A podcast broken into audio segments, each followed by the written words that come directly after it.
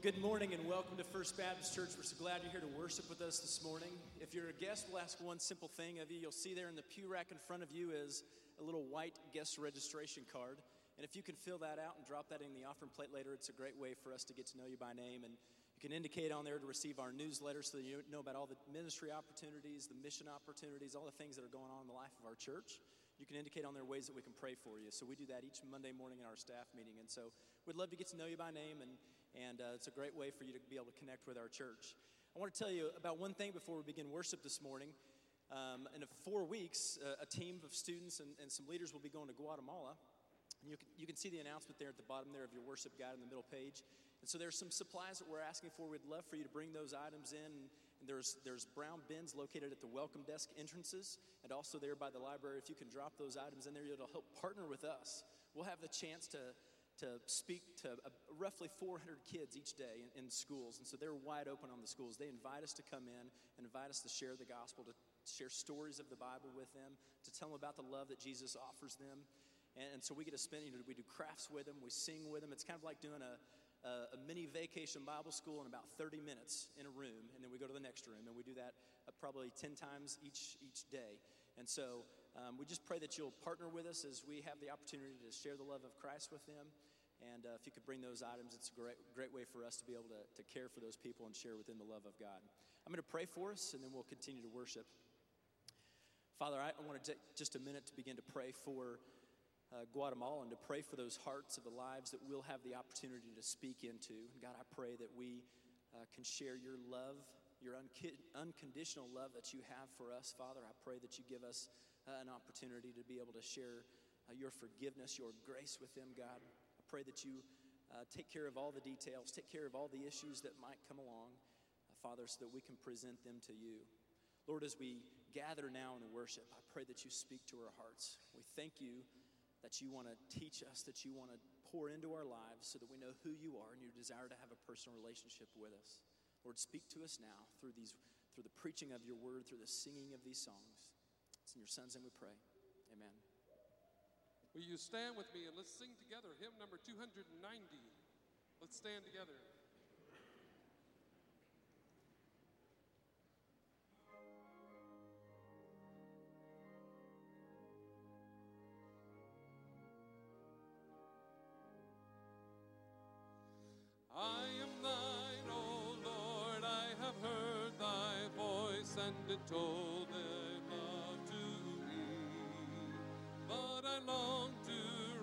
Rise in the arms of faith and be closer drawn to thee.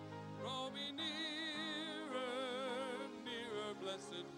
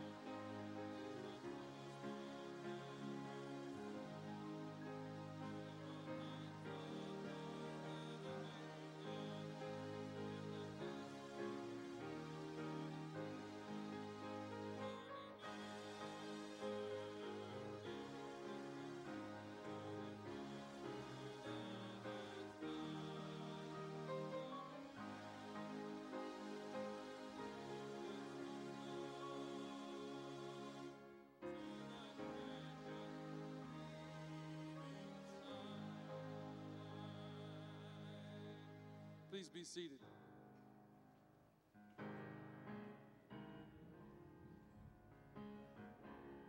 It's great to know that all of our hope is bound up in Jesus.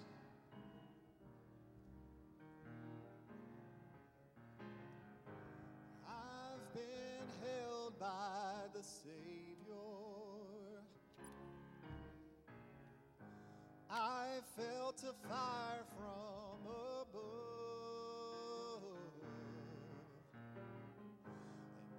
I've been down to the river. I ain't the same, a prodigal return.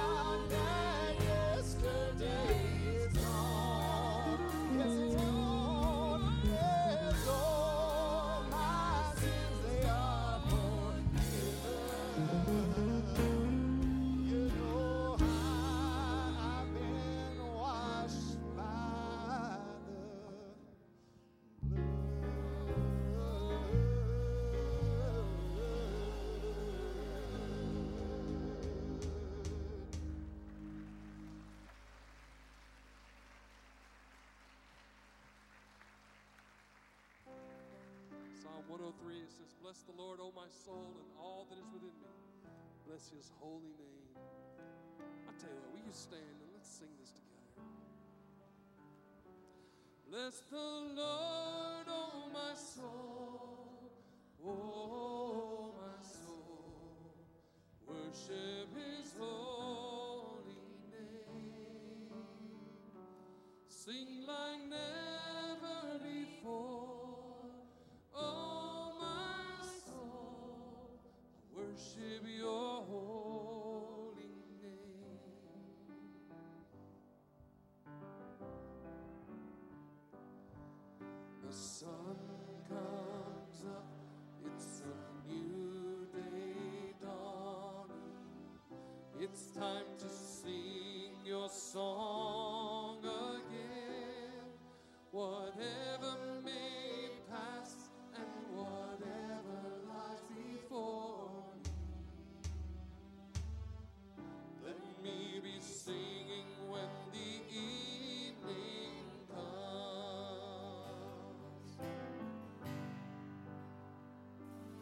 this the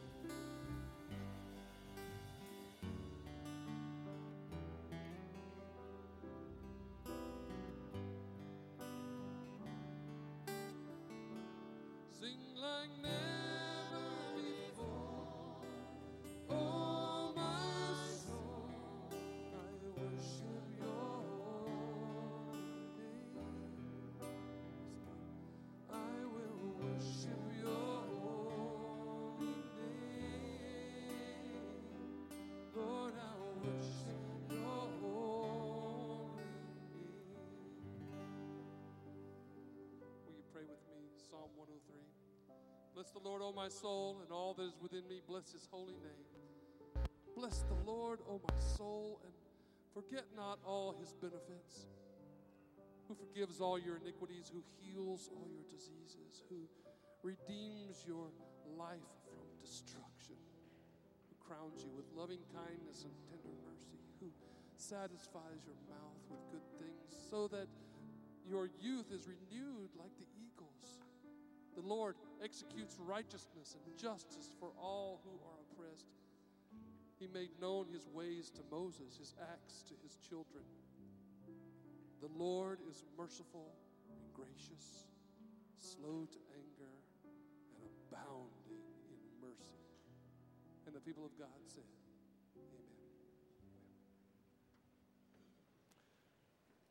Good morning. It's good to see you today. Joy to worship with you and glad that you're here today. Happy Mother's Day to you. We are uh, blessed to honor mothers today. And uh, if you have a Christian mother, you're doubly blessed by that heritage. May we be to others what they have been to us. I'm sharing a series of messages on family life. The season in Mother's Day to Father's Day, I often pray for and think about families. And so I'm sharing in May and June the major New Testament passages about families. So we're going to look at all varieties of family life. And we're beginning in 1 Corinthians chapter 7. This is a long chapter, so I started last week, and we're going to continue in this chapter again today. 1 Corinthians 7 deals about singleness and marriage. And so last week we looked at the verses that primarily speak to singleness. And we learn from 1 Corinthians 7 that uh, Christian singles need to be affirmed, that singleness is a valid choice for a Christian. And whether it's just for a season in your life that you're a single, or whether that's the whole direction of your life, uh, singleness is a valid lifestyle for a Christian. We don't ever want to treat singles as second class uh, Christians. Today, we're going to look at the parts of 1 Corinthians 7 that deal primarily with marriage. And so, the primary thought and question in this section is should I stay in this marriage? Maybe some of you are in a difficult marriage uh, and you're wondering, should I stay in this? Well, that's primarily what we're looking at in 1 Corinthians 7 uh, today. Now, you remember that with this chapter, the context is that 1 Corinthians 7, Paul begins to answer questions that the Corinthians had written in a letter and asked him. 1 Corinthians 7 1 says, Now for the matters you wrote about. So Paul is answering questions that they have asked for him. They want to know at Corinth how does the Christian life apply to all areas of life? Those are questions we ought to be asking. This thing of following Jesus should infiltrate every area of our life. When Jesus is our Lord, He ought to be Lord of our home and our family. And so they're beginning to ask questions. What does it mean to follow Jesus in every area of life? I hope you ask those questions. So the first set of questions is something to do with family life. The problem is we've got the answers, but we don't have the questions. We're sort of like we have half of a conversation here, so we're not sure exactly what the Corinthians were asking that Paul is answering. But it appears that he's restating their question in verse 1. You see how that's in quotation marks, as if he's quoting what they've said now for the matters you wrote about, and then he quotes this. It literally says, he's quoting them, it's good for a man not to touch a woman.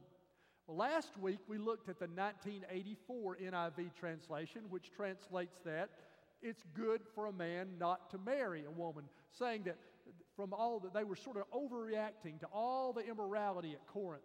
And so they sometimes what we do when we try to avoid one extreme, we go to the other. And so they were out of this immorality. They were saying, well, it's probably better that Christians just don't ever marry. And Paul says, no, that's not the case. But another twist on what they may have been saying, which is reflected in the 2011 NIV that you have on the screen there, the one in the pews is the older one, the print copy, but usually up here on the screen we have the newer revision. They've taken it to say it could be that you're saying it's good for a man not to have sexual relations with a woman. That is, even if you're married. It may have been that there were some at Corinth that saying, now that we're Christians, there's been so much immorality, you just ought to live a celibate life now if, you if you've gotten saved, even if you're married. Or it may have been that they were saying at Corinth, isn't it better to have sexual relationships only for procreation, for to have children? Remember last week, if you're here, I shared four purposes of marriage for purposes of marriage or for partnership, for procreation, for pleasure, and for purity. Well, maybe they were saying Christians should come together only to have children, not for pleasure. They're reacting against that morality, immorality and going too far. Well, here's Paul's response. He says to them, Celibacy is good lifestyle if you're going to be single, but not good if you're married. It, it's not a way to live if you're married. Verse 2, Paul begins his answer. But since sexual immorality is occurring, each man should have sexual relations with his own wife and each woman with her own husband. One of the things I want you to see as we go through these verses is the equality of the relationship. Christianity introduced the equality of a husband and a wife, and that was revolutionary. Paul is going to say these things to each uh, part of this relationship, and we don't appreciate how revolutionary that was that equality of men and women and the equality of a husband and wife. Uh, Paul is saying here. Verse 3 the husband should fulfill his marital duty to his wife, and likewise the wife to her husband. Verse 4 the wife does not have authority over her own body, but yields it to her husband. In the same way, the husband does not have authority over his own body, but yields it to his wife. Do not deprive each other. Do not withhold or rob each other.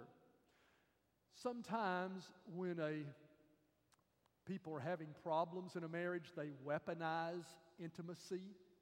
They use intimacy as a weapon in the fight.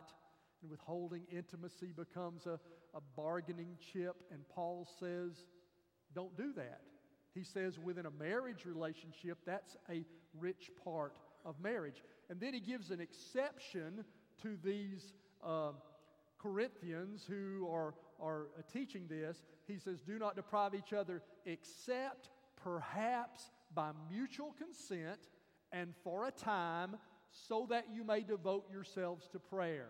So Paul says, okay, you're, you're one, you're saying maybe we should abstain. He said, okay, you can do it for a time, limited time, by mutual consent and for the purpose of prayer. Then he says, Then come together so that Satan will not tempt you because of your lack of self control. He says, I say this as a concession, not as a command. This taking a break is a concession to you who are wanting to be ascetic, not a command that you have to do that. Well, how does this apply to us? Most of us are not dealing with this specific problem of marriages, wondering if there, there should be a sexual relationship in a marriage, here's what it does say to us that we can learn. Distance or separation in a marriage relationship is dangerous. They were wanting to, some of them at Corinth were wanting to put distance, separation in a marriage relationship, and Paul says, only for a limited time, only by mutual consent, only for prayer, because distance or separation in a marriage relationship is dangerous. Uh, sometimes I'll talk to, to marriages, people who are in, having a problem in a marriage, and they'll say, We're just going to separate for a while. We're just going to take a break. We're fighting so much when we're together that, that one is just going to move out. We're going to separate for a while and, and hopes that'll help our marriage. And you know, biblically, I don't ever see where separation is going to help your marriage. That distance doesn't help your marriage. What Paul is saying here, it only creates temptation that Satan takes advantage of. I would counsel you try to stay under your roof in your marriage. If you're having trouble and somebody needs to sleep on the couch for a while, okay. Sleep in a guest bedroom, okay. But try to stay under the same roof because distance and separation is dangerous. Now, the one exception I would say to that counsel is if there's danger in your marriage relationship, if there's abuse, then there needs to be distance. There needs to be separation. Don't stay in a dangerous or abusive relationship. Uh, create some distance and call the civil authorities. That's where God ordained government authority to have, you need a restraining order or throw the bum in jail. There shouldn't be any abuse in a marriage relationship or any danger there. But except for that situation, try to stay together. Let me ask you to think about if you're married, about your marriage. Is there any distance growing in your marriage relationship? Is there just in your conversation, just in the way you relate, you're just not as close as you were? There's, there's a crack of distance beginning. Would you see that distance is dangerous? Would you address that crack before it becomes a canyon and becomes much harder to repair? Distance in a marriage gives the devil an opportunity to divide, Paul is saying here. And he would encourage us to address that distance early.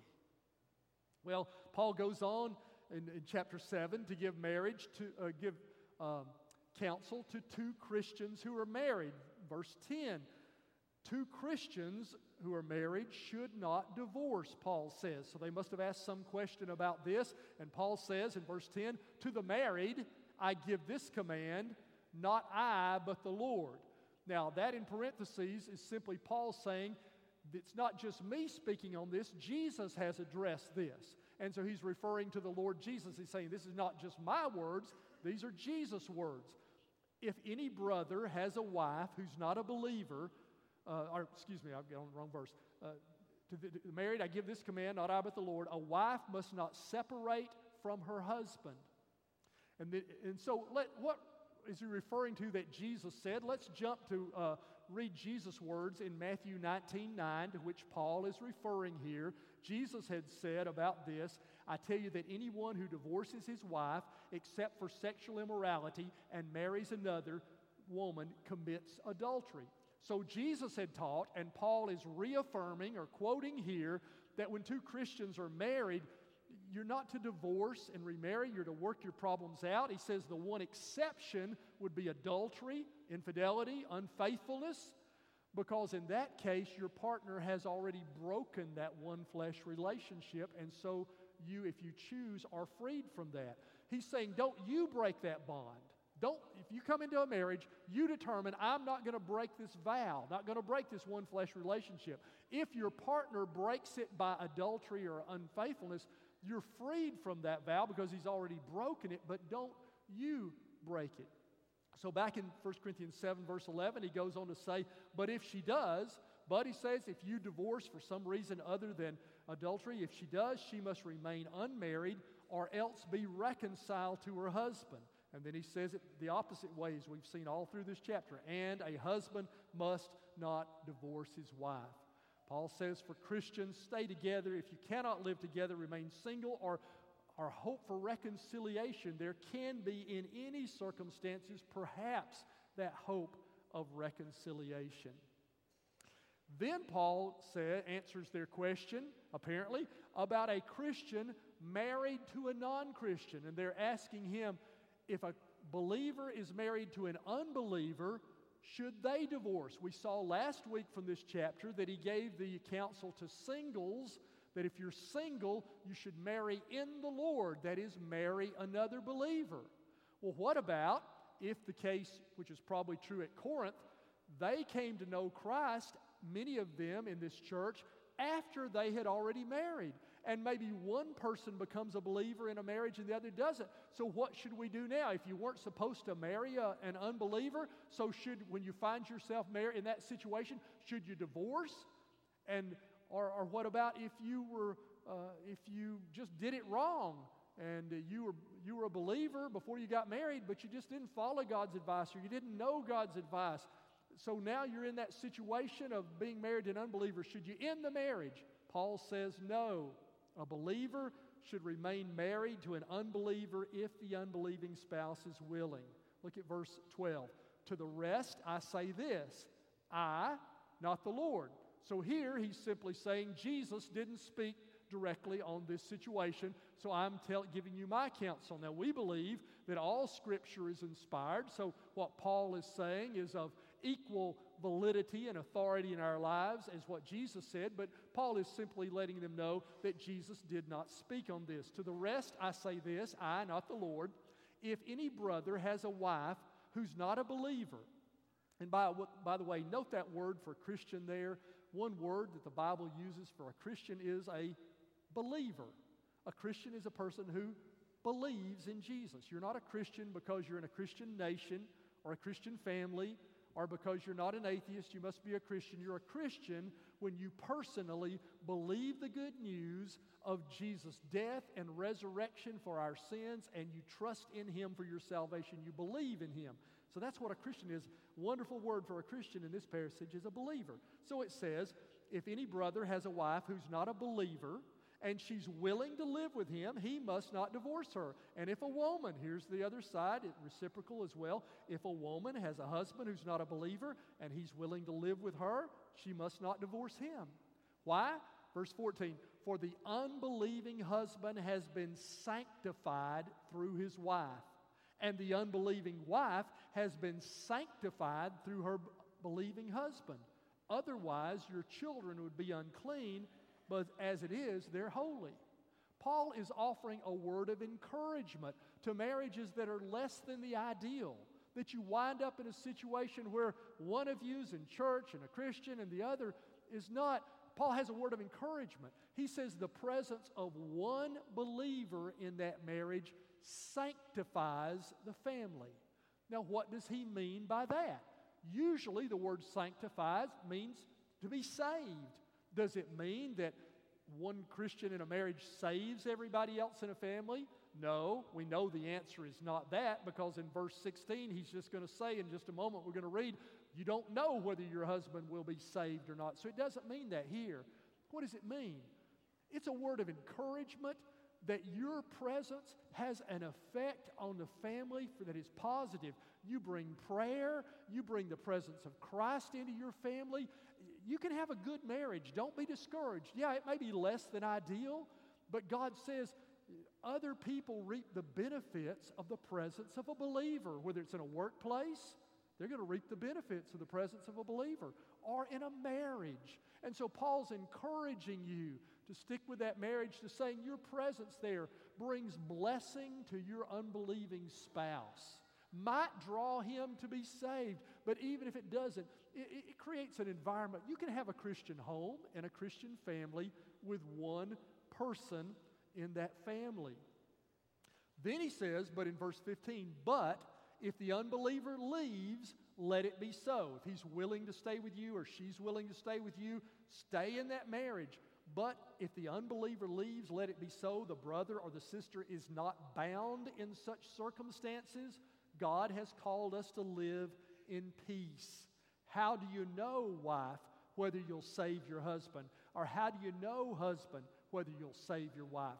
So he says there's no guarantee that your spouse will come to know Christ. That's what you pray for, that's what you hope for, and it may well happen. Often it is that the presence of a believer in a marriage leads to the salvation of the other, and that's a wonderful thing. But there's no guarantee because there's a human will at work here. And each person has the terrible freedom to reject Christ. So he's saying, you stick with that marriage, even though it's less than ideal. But if you are abandoned, if that person cannot tolerate your newfound faith and your loyalty and they leave, then let that person go. Uh, uh, you're not bound to that relationship. So Paul is saying to believers, don't break your marriage bond unless the other person breaks it by adultery. A believer and a non believer, you stay in that marriage. But if that person deserts or abandons you, then you're not bound in that way anymore. You're free. Paul summarizes this section in verse 17. And he says, Be content regardless of your marital situation. Serve God where you are until He moves you into different circumstances. Let me read you verse 17.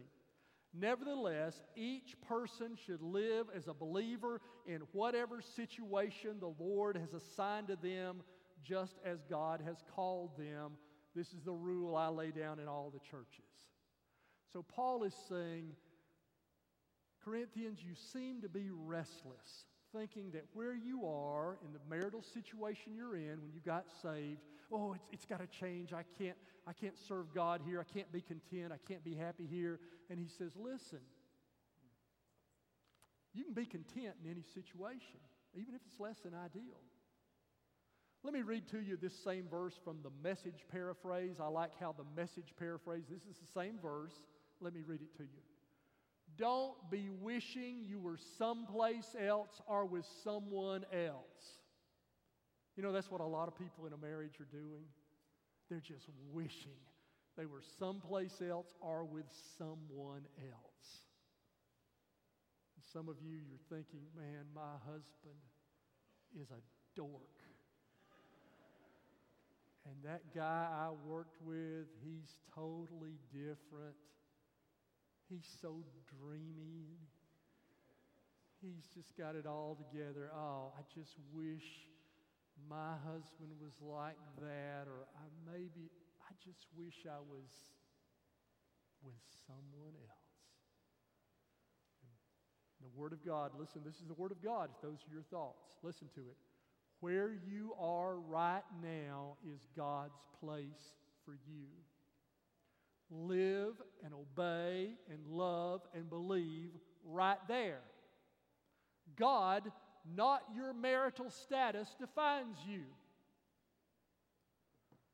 You can learn to be content in your circumstances. And some of us, in all areas of life, are always thinking we would be happier somewhere else, aren't we? And some of us spend our whole lives thinking we'd be happiest in the next phase of life. Some of you, you kids are in middle school or ninth grade academy, and school term is coming to an end and you're thinking, I can't wait to get out of this place and get to high school. Oh, it is going to be so much better when I get to high school.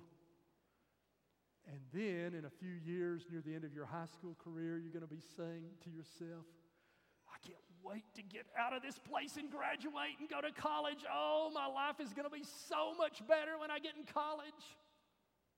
And then you're going to say, I can't wait till I get married so tired of being single. And then you're going to say, I can't wait till I have kids. Oh, I want to have kids. And then in a few years, you're going to be saying, I can't wait till these kids leave home. Oh, it will be so good when these kids leave home.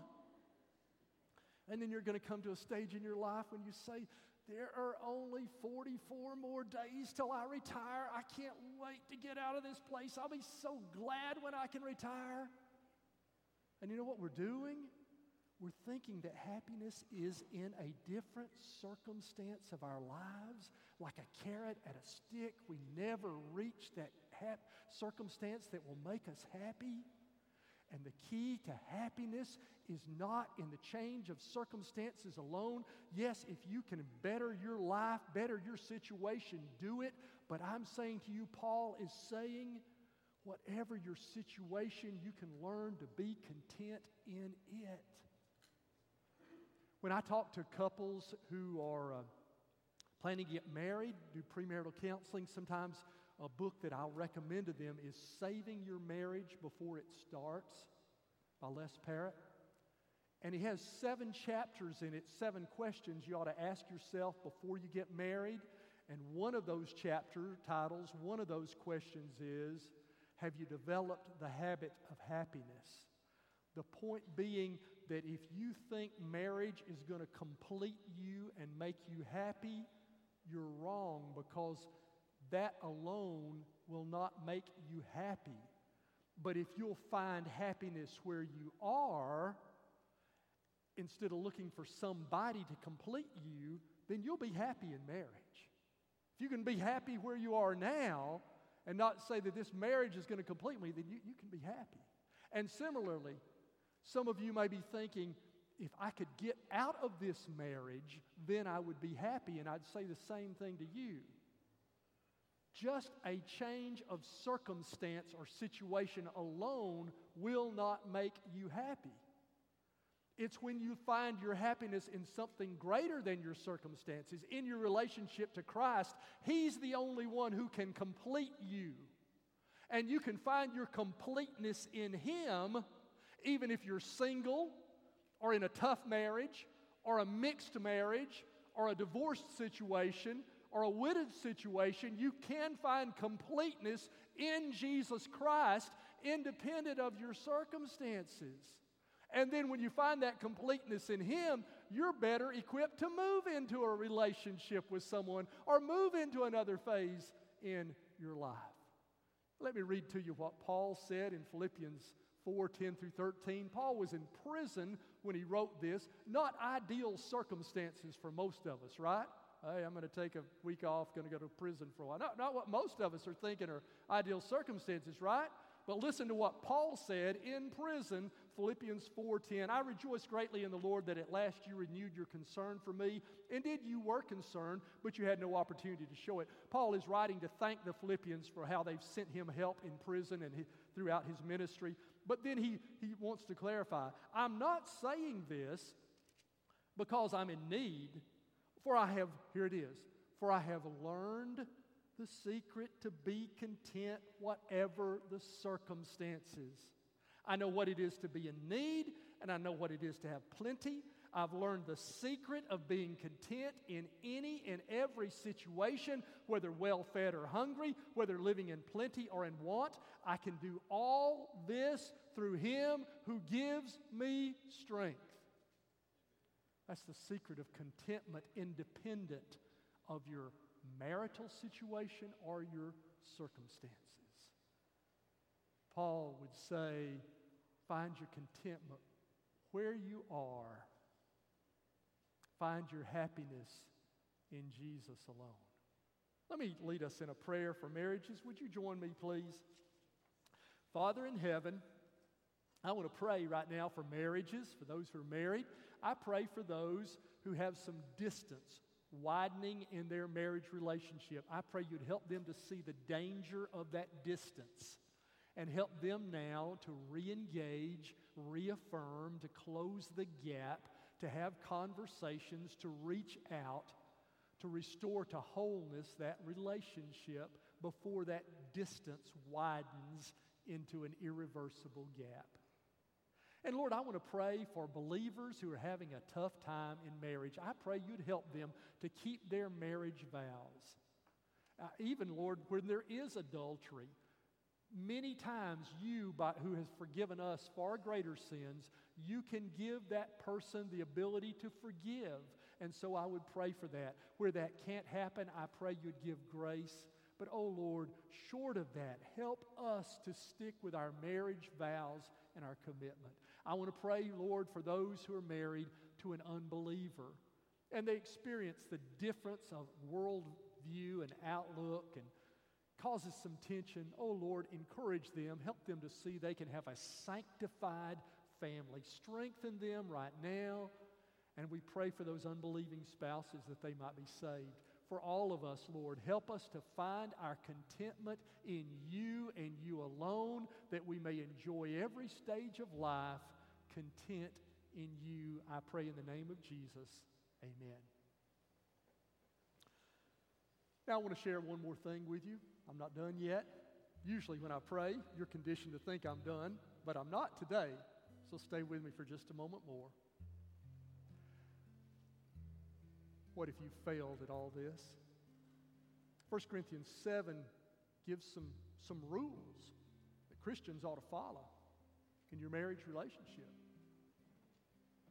What if you've already failed at that? Is it hopeless for you? Is God done with you? I want to share with you a story. You probably know Billy Graham died earlier this year. On his funeral, March 2nd, each of his children gave a testimony of some memory of their father. I want to share with you the testimony that Ruth Graham, their daughter, shared. She shared how she'd been married for 21 years And then her husband cheated on her, committed adultery, marriage had ended in divorce. And she understood that she shouldn't have shame about that. She didn't choose that, but it hurt nonetheless. She was wounded. She decided that she'd move from Virginia to be near her sister Gigi, who lived in Florida. Gigi went to a church there. She got in church with Gigi. And the pastor of that church introduced her to a man in the church who was a widower. And they started dating fast and furious. And she says her children didn't like him. And, uh, but she said, yeah, they're going to be gone soon. They don't, what do they know? I'm the one who's lonely. Her dad called her from the Tokyo Crusade where he was preaching and said, Ruth, would you just let us get to know this man a little bit? I think you're going too fast. Her mother called her, she said, and said, Just give this some time. And she said to herself, They're not the ones who are lonely. What do they know? And she married him, and she on New Year's Eve, and she said, Within 24 hours, I knew I'd made a mistake. The marriage lasted five weeks. He was abusive. She felt in danger. She fled. She left. And when she left, where did she have to go but home? And so she made the two day drive from South Florida to Montreat, North Carolina, where Billy and Ruth Graham lived. And I want to read you from her testimony what she said were her thoughts during that two day drive. I felt wrecked. I was coming home with my life in pieces. Shame weighed me down. I dreaded having to meet my parents' gaze. I didn't think I could handle what their eyes might communicate. I wanted to run and hide, but I couldn't. I had nowhere else to go. I couldn't undo my mistakes. I knew I had to face it. I felt unworthy to go home, but I needed my parents. Questions swirled in my mind. What was I going to say to daddy? What was I going to say to mother? What was I going to say to my children? I'd been such a failure. What were they going to say to me? We're tired of fooling with you. We told you not to do it. You've embarrassed us. I wound up that mountain road. And as I rounded the last bend in my father's driveway, my father was standing there waiting for me. My father, who had every reason to rebuke, wrapped his strong arms around me, pulled me into a warm embrace, and greeted me with these simple words Welcome home. There was no shame, there was no blame, just unconditional love. So if you've failed, you've blown it, if you've disobeyed God's clear instruction, which would have saved you some pain, His words to you are not, I told you so. But His words to you are, welcome home. Go and sin no more. Start over. I still love you. Would you stand together with me? We're going to have a time of invitation. If you'd like to embrace Jesus as Savior and Lord of your life, regardless of where you've been, what you've done, you know what you'll find Him saying? Welcome home. I love you. I died to forgive you. Go and sin no more. I'm with you. I'm going to invite you to walk down one of these aisles and meet me here, another pastor here. If you'd say, I want to become a follower of Jesus, I want to be baptized in His name, confess Him as Lord, begin to live for Him. I want to invite you to come. If you need a church home, maybe you're lonely. We'd love to be your surrogate family, your second family, your spiritual family. You can come and join this church, meet someone, meet me or another pastor here. Maybe you want to pray about some family situation. Maybe you want to pray about your marriage. Maybe you want to pray for a marriage. Maybe you want to pray for your kids. Whatever you need, if you want somebody to pray with you, come to me and I'll pair you with someone, or you can pray on your own. Would you respond to God in this time? Riches of this world will fade. The treasures of our God remain. Here I empty myself to owe this world nothing and find everything in you. The riches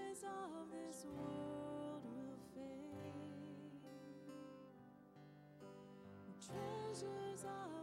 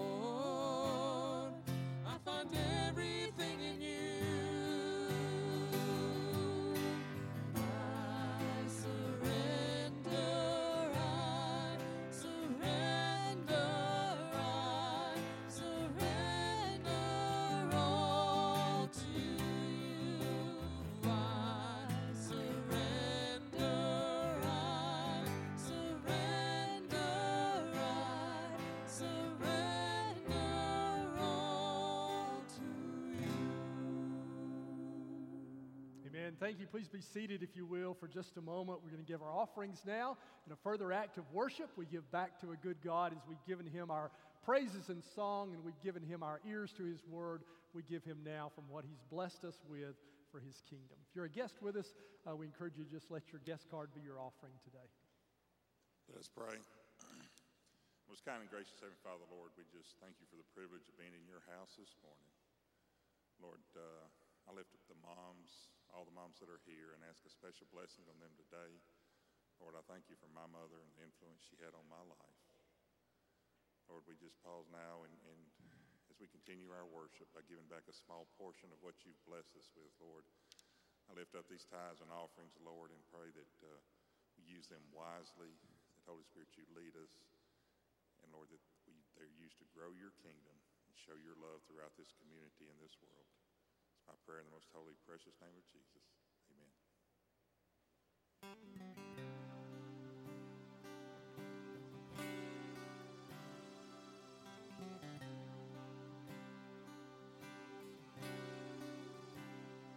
He was pierced for our transgressions, he was crushed for our sins. The punishment that brought us peace was upon him. By his wound, by his wounds we are healed.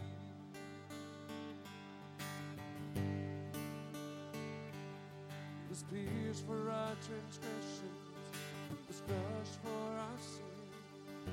The punishment that brought us peace was upon him. By his wound,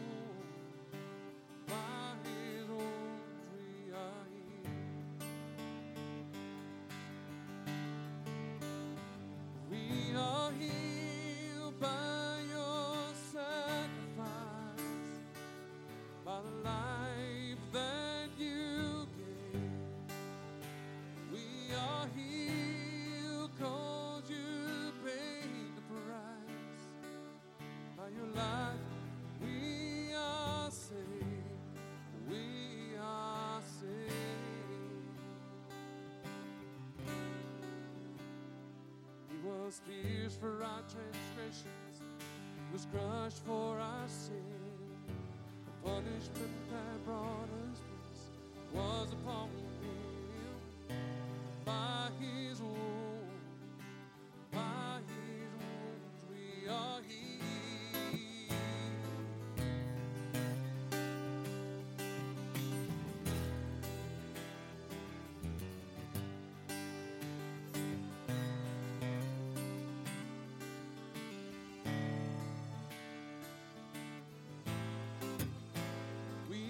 healed by your sacrifice in the life that you gave.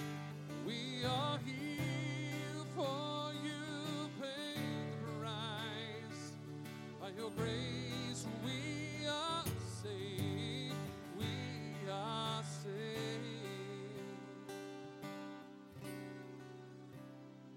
He was pierced for transgressions, crushed for our sins. The punishment that brought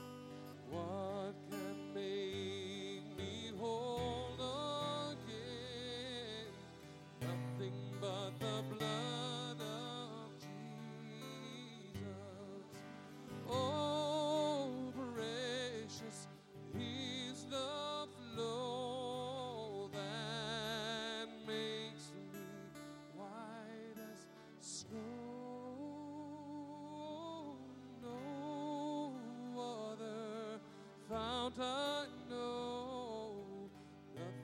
but the blood of Jesus.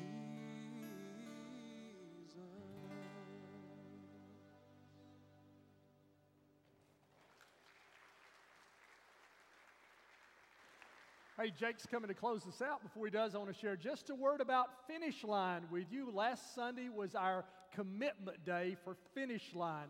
Finish Line is our uh, capital campaign where we're asking church members to consider giving a little extra for three years, 156 weeks, starting the 1st of June, and enable us to pay off our church loan on our new buildings, new property. And so last Sunday, we, uh, through last Sunday, we've had 103 families make a commitment to Finish Line. We praise God for that. And we're going to announce the total committed next Sunday. So we're giving just one more week of grace for those of you who are out of town last week, Are you procrastinators who wait to the last minute. Well, here it is. It's the last minute. So we're asking you, would you turn in a commitment card if you feel led to be a part of this campaign? Their commitment cards are at the Welcome Center, or you can do it online on our church website. Last time we had 130 uh, families committed. This, so far we got 103. So I'm looking for at least 27 more of you families. Come help us. We need your help. Thank you for those who've committed. Jake? All right, just want to remind everybody that registration for Vacation Bible School is now open. So there is paper registration forms at the Welcome Center. You can always go to our website as well. There's online registration available for that. Also, this Wednesday night, we resume Wednesday night suppers. So uh, we have all that lined up. So if you haven't made your reservation yet, please do so. So we'll have that. That starts at 5 p.m. Wednesday evening. Um, did you tell them about Guatemala and all the things that need to do there? Let me just remind you bring stuff that's uh, in the worship guide about Guatemala and the mission trip there. We definitely want to be able to supply all the needs and uh, be a part of that mission trip. With all these things being said, let's uh, close out our service together in prayer. Father, we thank you for your goodness to us. Father, as we've heard in your word, God, um, you call us uh, to have strong marriages, but Lord, you even give so much grace to us. We are so grateful for your grace, for your love, for your care over us. As we walk into our mission field this week, may we display that grace and care to others. And we ask this in Jesus' good name. Amen.